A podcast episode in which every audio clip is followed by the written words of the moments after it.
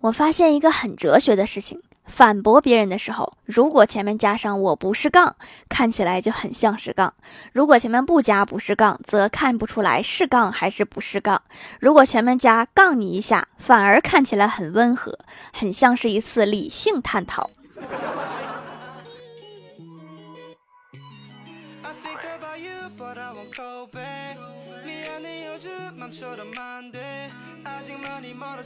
Hello，喜马拉雅的小伙伴们，这里是糗事播报周二特萌版，我是你们萌豆萌豆的小薯条。早上在网上冲浪，看到一条新闻：法国一男子年薪八万欧元，大概是人民币五十八万，称自己每天只需要工作二十到四十分钟，也没有人关心他是否上班。他形容这段时间是自己身体和精神都受到了折磨，然后把公司告上了法庭，获得了四万欧元的赔偿。现在行业内卷都到这个地步了吗？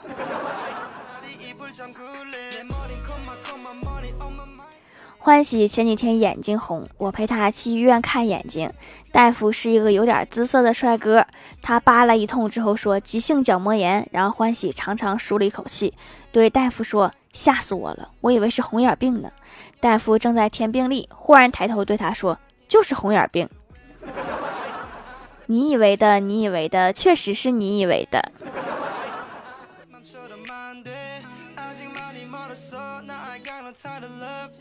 我哥今天早上突然没头没脑的跟我说了一句：“说过几天把钱还给你啊。”我有点莫名其妙，我说：“你没跟我借过钱呀？”我哥笑着说：“那你现在借我，过几天我不就可以还给你啦？”嗯，那我要是不借，那你不就是不用还了？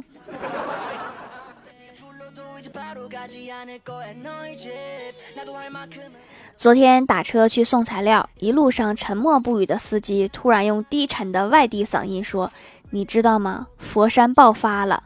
我大惊失色，以为疫情失控了，爆发了。司机点头说：“是啊，听说半个城都没了。”我一脑袋问号，司机好像发现哪里不对，解释说：“我说的是汤家那个佛山，师傅，那个是活火山，不是佛山。”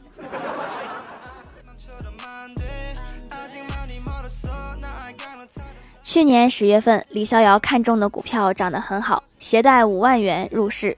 今天我无意间看见他的账上已经有十万块，我震惊地问他怎么做到的。李逍遥说，前些日子又转进去十五万，这才几个月呀，亏一半啦。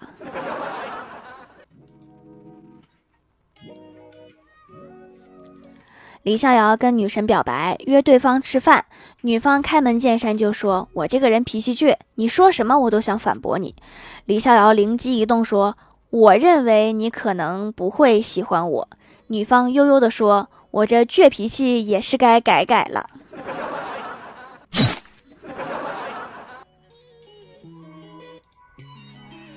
有一次跟怪兽去出差，坐火车的时候，怪兽兽把一只鞋丢到了窗外，立即拿起另一只也丢了出去。我就疑惑地问他：“我说你这样做是因为一只鞋毫无用处，但是如果有人捡到了两只，就可以穿了吗？”怪兽兽微微一笑说：“看见前男友在车站，刚刚没打中，这是多大的仇啊！”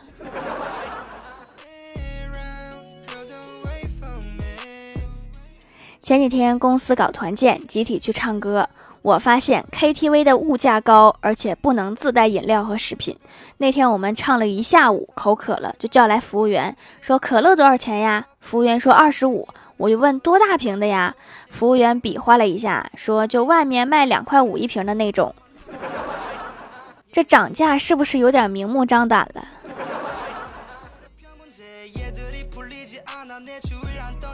忙完工作，跟郭大嫂聊天，聊到郭大侠怎么跟她求婚的。郭大嫂说：“就是拿个戒指问我嫁不嫁，没意思。你说他跟我求婚的时候拿一沓现金多好，拎个箱子，啪一跪，一打开箱子，一箱子钱，这不比钻戒有惊喜吗？”听郭大嫂说完，我都有画面了。然后只听怪兽兽在后面来了一句：“啥玩意儿？一箱子钱，赎金吗？”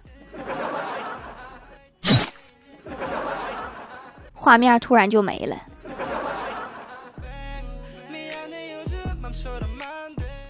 郭大侠和郭晓霞有一个共同的心愿，出国旅游。昨天郭晓霞考试得了全班第一，郭大侠他俩合计着带郭晓霞出国见见世面。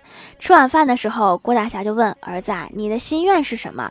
郭晓霞说：“吃炸鸡。”郭大侠又说：“往大了说。”郭晓霞又说：“那给我买个玩具。”郭大侠神秘一笑说：“今天你爹说了算，想想。”咱们俩共同的心愿，郭晓霞怯生生的瞅了郭大嫂一眼，说：“换个妈，滚犊子！”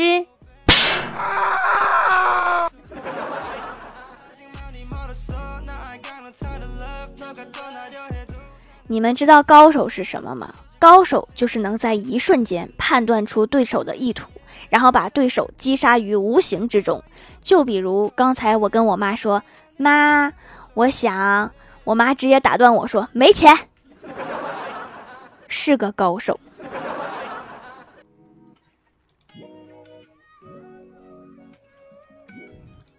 昨天老妈忍不住又对我说：“你看看，跟你同学比，人家孩子都会打酱油了。”我本来想学网上的段子回应他：“你孩子也会打酱油了呀。”但是他这次没有严厉的语气，仔细发现妈妈有皱纹了，心里极内疚，觉得自己不孝至极。第二天，我对他说：“妈，你放心，我把我同学他儿子腿敲断了，他就再也不能打酱油了。既然不能解决问题，那就把制造问题的人消灭掉。”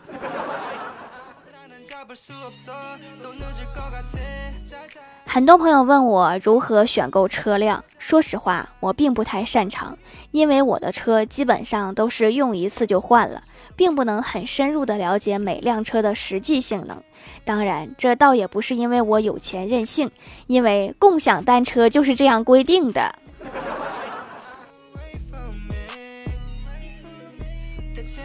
我哥去年谈了一个异地恋，我老妈死活不同意。女友飞了两个小时，特意来见我哥，却被老妈挡在门外。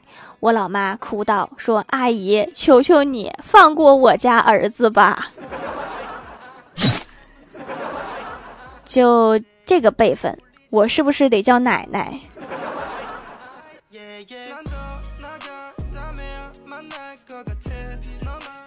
我家小喵最近因为精神压力比较大，有点秃头，在微博留言，有人推荐了一种叫费洛蒙项圈的神奇玩意儿，据说可以用气味缓解猫的应激状态，让猫恢复平静，犹如回到了母猫的怀抱。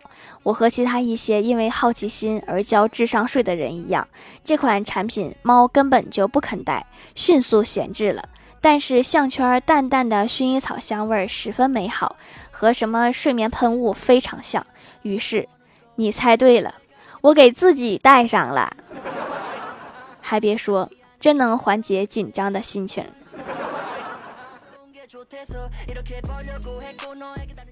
嗨，蜀山的土豆们，这里依然是带给你们好心情的欢乐江湖。喜欢这档节目，可以来支持一下我的淘小店，直接搜店名“蜀山小卖店”，数是薯条的数就可以找到啦。还可以在节目下方留言互动，或者参与互动话题，就有机会上节目哦。下面来分享一下听友留言。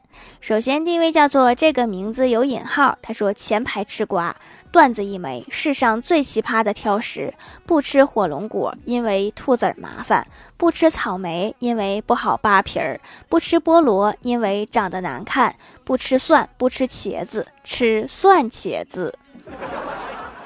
我不吃香菜，因为它不是香的。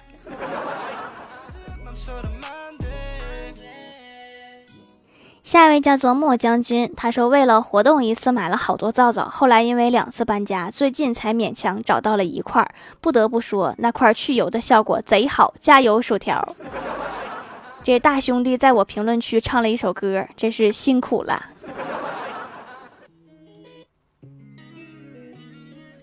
下一位叫做薯条，我爱你 Y Y D S，他说条啊，我又又又又来了。我们考试完了，数学 B 加，语文 A 加。英语 A 加，数学算是废了。对了，条，我能进后宫吗？或者帮条举土豆？现在考试都 A B C D 了吗？我记得以前都是数字呀。可以进后宫呀。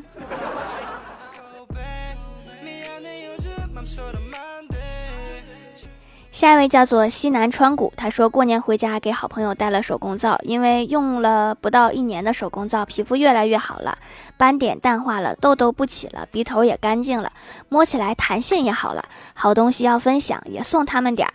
他们说我这个愣头青终于知道养生了，还知道环保了。探讨了一下，说是化工厂排放污染环境，化妆品也属于。那小薯条还是环保卫士呢，护肤的同时还能保护环境。啊，是吗？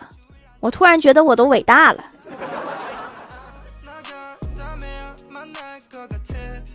下一位叫做彼岸灯火，他说上大学时认识一个特别可爱的妹子，特别的胆小，就是自己不敢走夜路那种。我经常带她出去看恐怖电影占便宜。有一天，她的室友都要出去约会，就留下她一个人。她弱弱的问能不能留个人陪她，说旁边有个会动的东西能给她有安全感。于是她的室友把风扇调成了摇头模式，然后就下楼了。这管什么用啊？下一位叫做小薯条粉丝儿，他说：“我可以点一首《孤勇者》吗？”这个我也爱听，不过不太适合我的节目呀。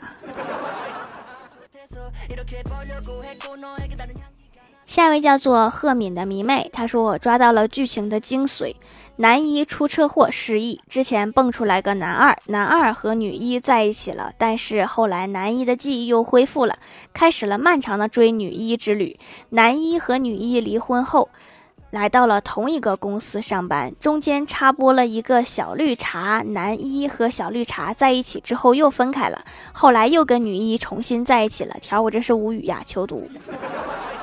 套路都太老套了，这是什么电视剧呀？我现在比较喜欢看的电视剧是男一抛弃了女一，然后和男二成为了好兄弟的剧。下一位叫做薯条的小粉丝，他说买手工皂是想起小时候奶奶会做，我只用奶奶做的，不用洗面奶。现在在城市上班，偶然听到小薯条会做，赶紧就下单买了。比奶奶做的增加了护肤的功能，用起来效果也非常好。从四川出来就一直长痘，用了就不长了，也是神奇。看来这么多年过去了，技术革新了不少，店铺收藏啦，以后常来。最古老的手工皂是动物油做的，就是猪油、牛油、羊油啥的。我用过一次羊油的，凑近闻还有点羊肉串味儿，老香了。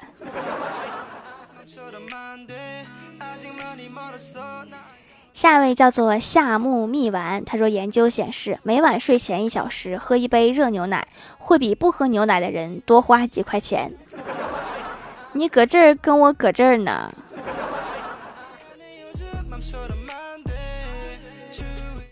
下一位叫做快乐的小土豆一百，他说一边追剧一边刷手机，错过关键剧情，倒退时不小心倒过头，等待关键剧情的时候刷手机，再次错过关键剧情。这说的不就是我吗？只不过我还多了一段广告。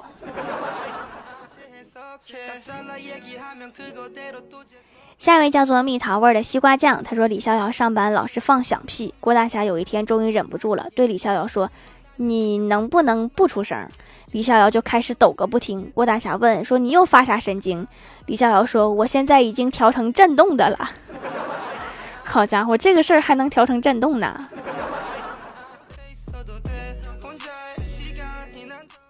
下面来公布一下上周七五七级沙发是宁小萌不萌呀？盖楼的有宁小萌不萌呀？地灵喵、莫将军、薯条、我爱你、Y Y D S、彼岸灯火、C X R、A 君、伪君子五个不认识的生僻字，樱桃味的西瓜酱，感谢各位的支持。好了，本期节目就到这里啦，喜欢的朋友可以点击屏幕中间的购物车支持一下我。